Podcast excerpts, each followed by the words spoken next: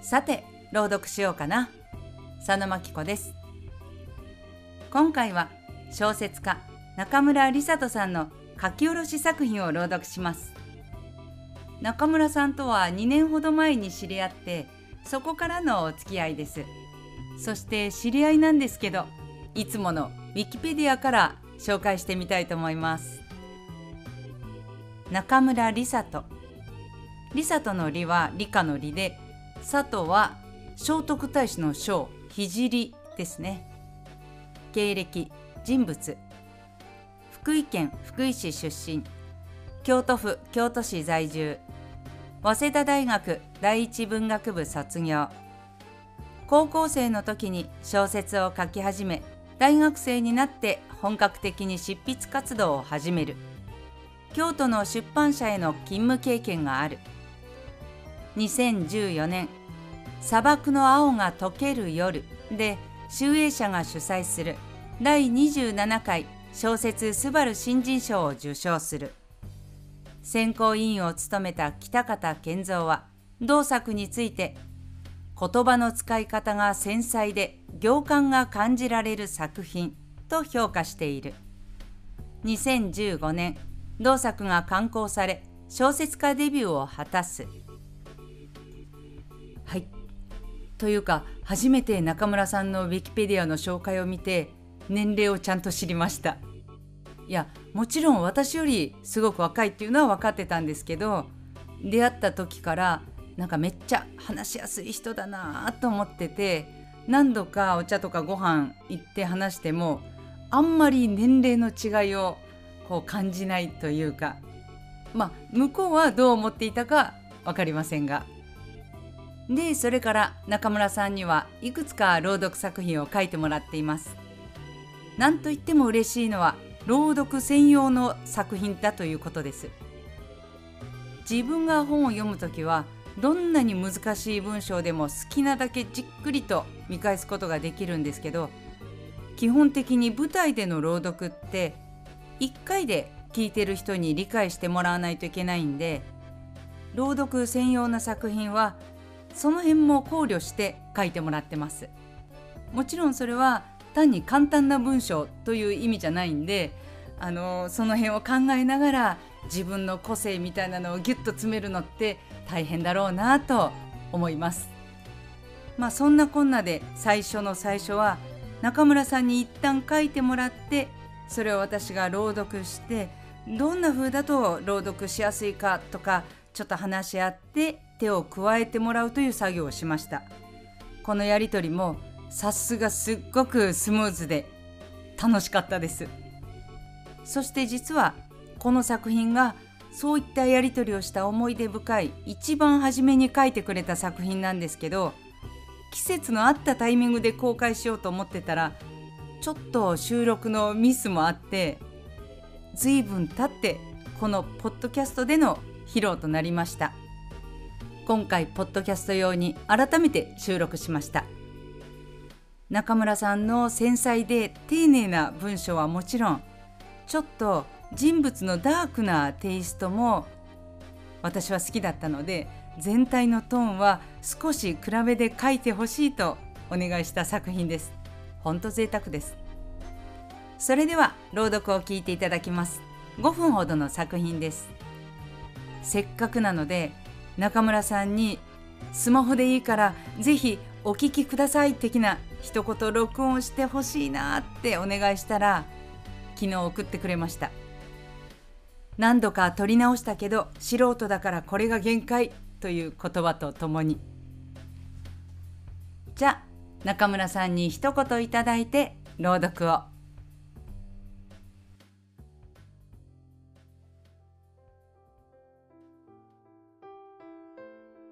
小説家の中村梨里です儚い桜の季節に思いを馳せ、言葉を綴りました。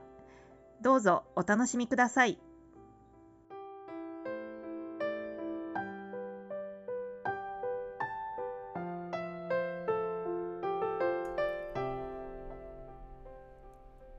桜の観覧車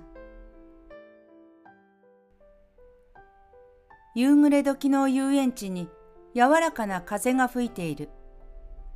かすかに揺れる観覧車の中で私は窓の向こうを眺めた。紫がかった夕闇が空に降りている。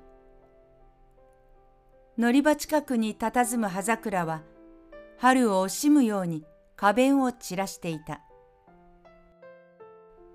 自分の鼓動や息遣いを感じるうちに観覧車は頂上へとたどり着く。故郷の街並みを見下ろした時園内のイルミネーションがにじんで見え自分が泣いていることに気づいた。懐かしかった。それと同時にたまらなく寂しかった。複雑な思いを抱え心地よい振動に身を委ねる。5年ぶりの帰省だったランドマークだった遊園地が閉園すると聞き誰にも連絡を入れず一人で遊園地を訪れたのだけれど辺りを見渡せば家族連れや恋人たちばかりで途端に居心地の悪さを覚えてしまう。春の色彩にあふれた庭園を早足で進み観覧車の中に逃げ込む。今日役目を終える観覧車は故郷の人たちと一緒にありふれた幸福をいくつも運んでいた。そのどれもが自分にないものだと思うと無性に悲しくなる。日常の忙しさを言い訳にしたせいで、故郷はいつしか遠いものになっていた。やがて私は地上に降り立ち、出口へと続く緑のプロムナードを歩く。半身を失ったような切なさが胸にこみ上げた。途中で振り返り、光に満ちた観覧車を見る。何でも分かち合えた女友達や、並んで歩くだけで満足だった恋人。当時は何の疑いもなく、関係が続いてゆくと信じていた。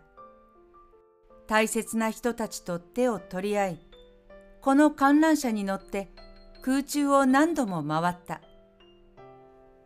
誰かと見る景色はとても鮮やかで、きらめいていたのを覚えている。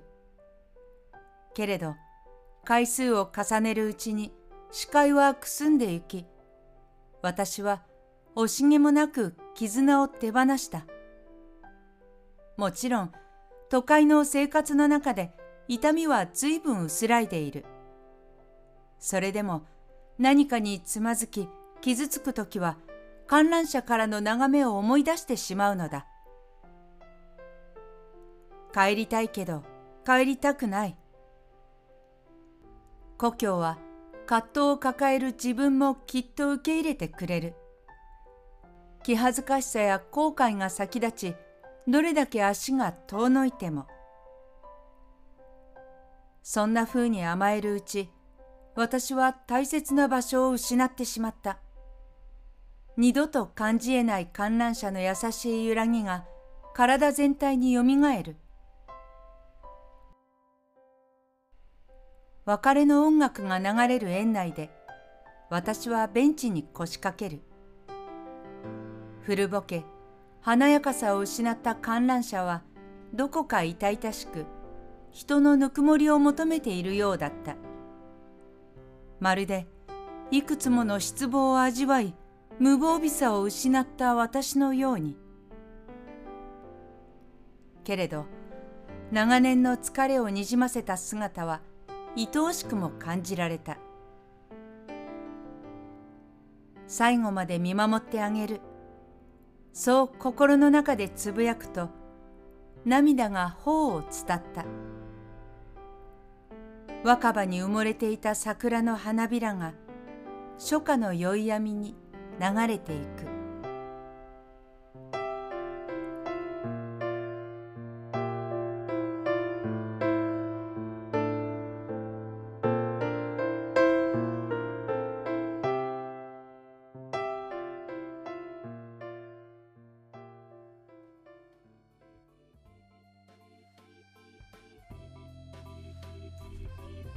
はい、いかがでしたか？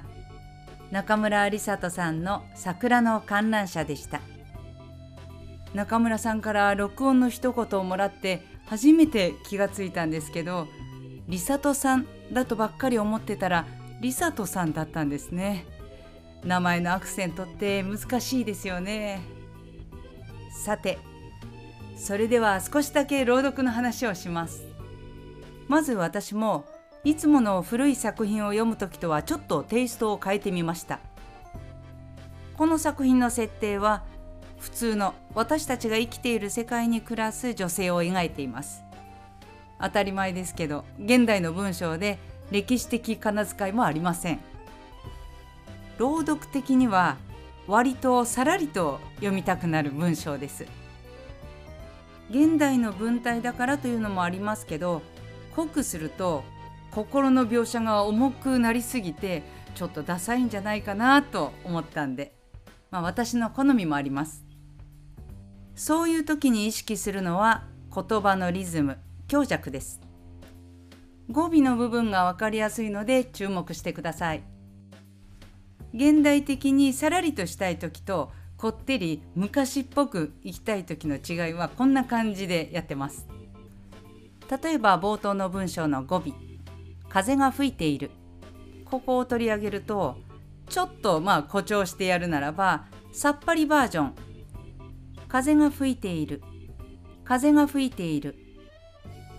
こってりバージョン。風が吹いている。風が吹いている。で次の文章の、えー、私は窓の向こうを眺めた」の場合だったら「眺めた」っていうのは一つの言葉なんだけども長とメタに分かれてます。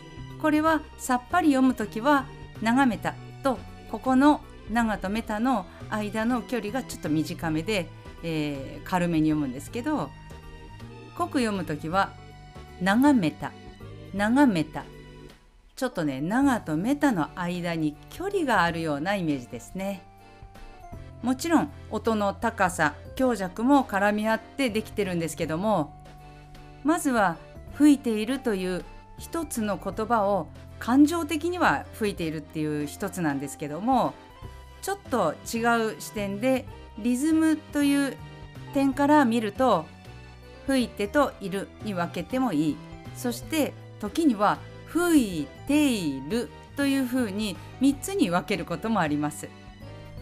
ちょっと話が細かすぎたかもしれませんがまああのそういうふうに気持ちの面と言葉のリズムの面をこう両方合体させて一番いい表現は何なのかなといつも探しています。